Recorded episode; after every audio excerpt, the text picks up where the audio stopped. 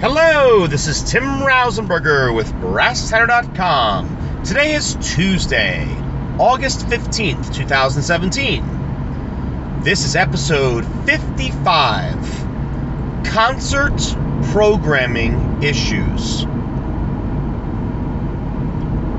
Think back to when you were rookie teacher, maybe someone in their second or third year or someone who is in a new position, you're trying to make a good impression on administration. And you've designed the perfect lesson. It's a 45 minute class. You've put together a very, very ambitious plan. You've recited it You're pretty sure you can get everything in 45 minutes. Maybe in your mind, you might even think that you might be a bit short. Probably not going to go over. And inevitably, what always seems to happen? Well, the inevitable. You have something that occurs in a class which you didn't expect. Students ask questions about things that you didn't expect them to question. Or they don't understand a certain concept. Or they're simply not getting it. Perhaps the classroom discussion has kind of gone off on a tangent a bit. And it's relevant, and there's nothing wrong with it. But more often than not, the perfect lesson plan often is the one that's not written down on paper in advance. Usually, we use that as a framework. And here's the thing you learn from that so when you move forward and you're going to meet with an administrator to talk to them about a lesson that they're going to come in to observe, after all, they're only going to be in your classroom X number of times throughout the course of the school year. You make it clear to them this is what I have planned, but I don't know if I'm going to get to all of this, or this should be enough, and if I, if, uh, you know, I cover all this material, then I may go into this information, which is supposed to be for next class. And you can say that in advance. You learn. You realize that no lesson plan is ever perfect. So here's my question Why is it that there are some people out there who never seem to learn when it comes to concert programming. Because I gotta tell you, I've been to so many concerts over the years, and one of my former colleagues has always said it best to me from the early days in my career. If the New York Philharmonic Orchestra does not do a concert that exceeds an hour and 45 minutes, maybe two hours, neither should you. Ever. Ever. I can't think of any audience member. I should say, I can't think of many who wants to sit through any performance for more than two hours, and I don't care how great the music is, an opera withstanding, maybe even a, an occasional Broadway musical. It just doesn't work. And it gets to be painful. I don't care how great the music is. Music could be a top notch group playing outstanding literature with emotion, with passion, with the best conductor in the world on the podium. And I'm, I'm going to tell you, after about two hours or so, you get tired. Because when, if you're in the audience and you are someone who's really into music, you just love listening to music, and you're analyzing it, and you are taking in everything that's going on in the performance. The average professional, after about two hours, they get tired. It takes effort to listen to great music. Yet, there are conductors, directors, ensembles, whether it's the a committee that is engineering the program, or if it's the conductor himself or herself. I just don't get it. I don't understand. I've, I've sat through honors ensembles before. Honors ensembles. Band, chorus, orchestra. Three hours. Painful. It's not bad. There's nothing wrong with the music. It's too long. It's too long. Start the concert at 2 o'clock. It should not be finishing at 5.30. That's really much. And you look at the audience afterwards and they're worn out. Now, I'm just talking about professionals. What about the average Joe or Jane that's out there? I'm telling you, again, no matter how great the performance is, there are two primary reasons that audience members come to any concert. Number one, they're interested in hearing great music, music that interests them. And that goes along a little bit with, with number two, but number two is kind of its own separate thing. They are there because of the performers. So you might be there because you, you know the Vienna Philharmonic only comes to the United States once a year. Maybe that's the reason. You want to see Vienna. I don't blame you. Vienna's not doing a concert that's three and a half hours long.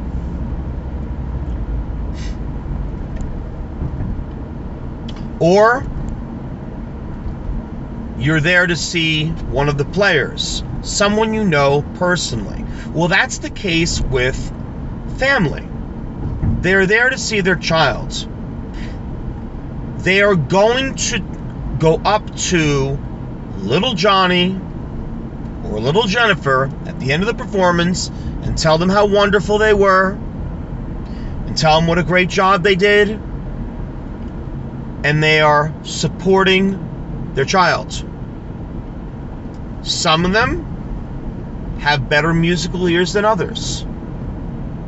And I am by no means saying that you have to cater to the audience. Not a bad idea. In some situations, it's recommended. We'll just say that. But making the concert ridiculously long, I don't understand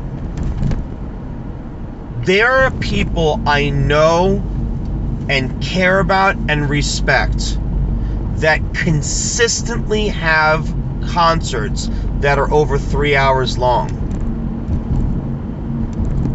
And it's this is not just for those people, this is for everyone. Because honestly, a concert that's an hour and 20 minutes long can also feel long, especially if the music stinks or the performers are not well prepared. Now, that can be a painful performance too. I know that because my parents sat through a lot of them. And they were loving souls. they never said anything about how bad something may have sounded. The reality is, they said that some of those concerts were just downright painful, and they weren't very long.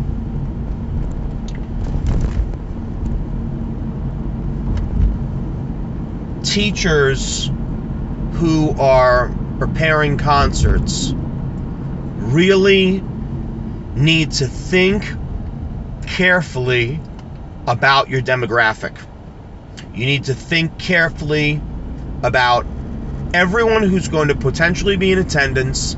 Think about the students and present a thorough and enjoyable concert experience for everyone. The best thing you can do when you program for a concert is really high quality stuff that just knocks everyone on their rear. The musical experts and the amateurs alike. Stuff that just blows them out of the water. And as soon as you you hit the final note of the final selection, they just look at the person next to them and say, "I wish there was another tune." That's what you want. Not, oh God, there are three more to go. Because you can definitely have that reaction even if the music is great. And this idea of, well, I must feature this person and this person and this person and this person and this person. Here's the here's an idea. How about don't feature them at all? this idea of you know because so and so was uh, an all-state player we must feature them and have them play a movement from a concerto at the concert. No you don't. The person will be just fine. You do not need to cater to their ego anymore. If the person is truly a good person who's looking for the best interest of the ensemble. They have absolutely no interest whatsoever in doing such a thing. And you, as a teacher, do not need to do that. There is just no need. Do be about the entire ensemble.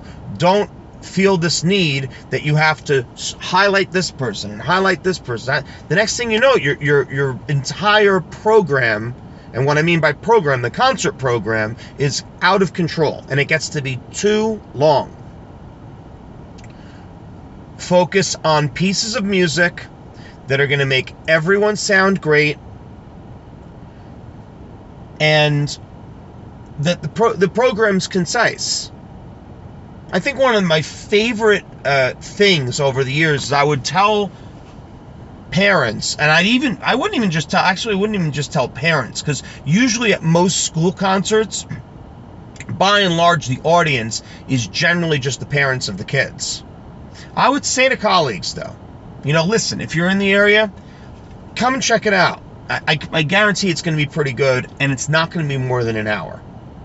That was always my goal. My goal for the winter concert is to never have the concert be more than an hour, and that included my uh, my instrumental ensembles and my chorus. Many years ago, we had five different groups perform, and we still did it in under an hour. Just had everything flowing really, really well. One group was moving off the stage while the other one was getting on. Well oiled machine because the set changes are part of it. That's part of the programming too. And if you don't if you don't plan accordingly and have those enough chairs on the stage or enough stands on the stage or whatever other types of issues you're going to run into and take those few extra minutes, hours before the concert and take care of that, you're wasting everyone's time. And you also look incompetent too. Even if it wasn't your fault. If anything, put extra chairs on the stage. I, it, this is just something it's just so personal and so bothersome. It goes a lot uh, along a lot with the the previous episode but i just don't understand this this over programming nonsense. I, I just do not get it. I'm not sure what anybody is looking to gain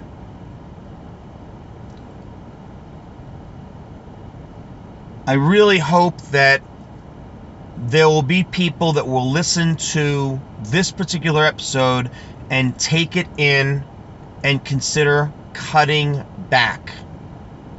You know, if anything, and you're you're seeing that the concert is too long, maybe you're gonna have to add another concert then.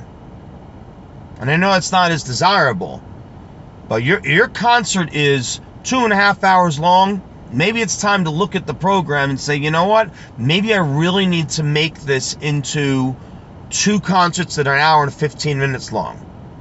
People will be able to digest it a lot better. They'll be able to enjoy themselves a lot more. And one more thing if you're going to have the long concert, don't do it in the winter. And don't do it at a time of year in which there are other major things going on in the community, especially. One way to irritate families is by having a three hour holiday marathon concert when these people have a gazillion things that they have to be doing to get ready for the holidays. And being at your concert from 7 o'clock until 10.20 at night is not one of them. Being there from 7 to 8.30 is absolutely fine. And oh yeah, by the way, the other bonus with that is if the concert doesn't go too long, then there's probably going to be an opportunity for you to maybe even go out with your family, have some ice cream, maybe even a late dinner. You have a wonderful evening then. Not be fed, you know, Carmina Burana, Britney, Britten's Ceremony of Carols, and four different holiday medleys that feature 17 singers and two different instrumentalists. I mean, just it's absurd. It really is absurd, and I don't I don't understand it. I'll never get it, and uh, it has it really has nothing to do with getting older either. I, I've I've had this viewpoint since I was in my mid twenties. And all these concerts I've done, I, I can't even think of even one concert that I was involved in in school that ever went longer than an hour and 45 minutes. And I think that was like twice.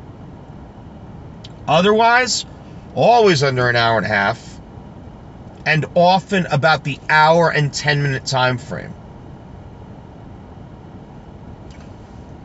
Lot of things to think about. I hope, again, once again, I hope that this information is helpful to you. I hope it is going to enlighten you if you haven't thought about these things.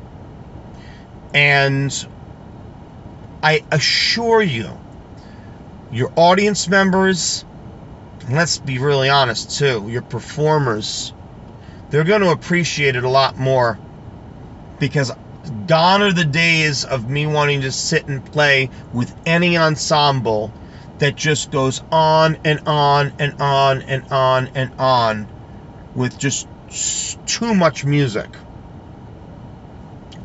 Great music,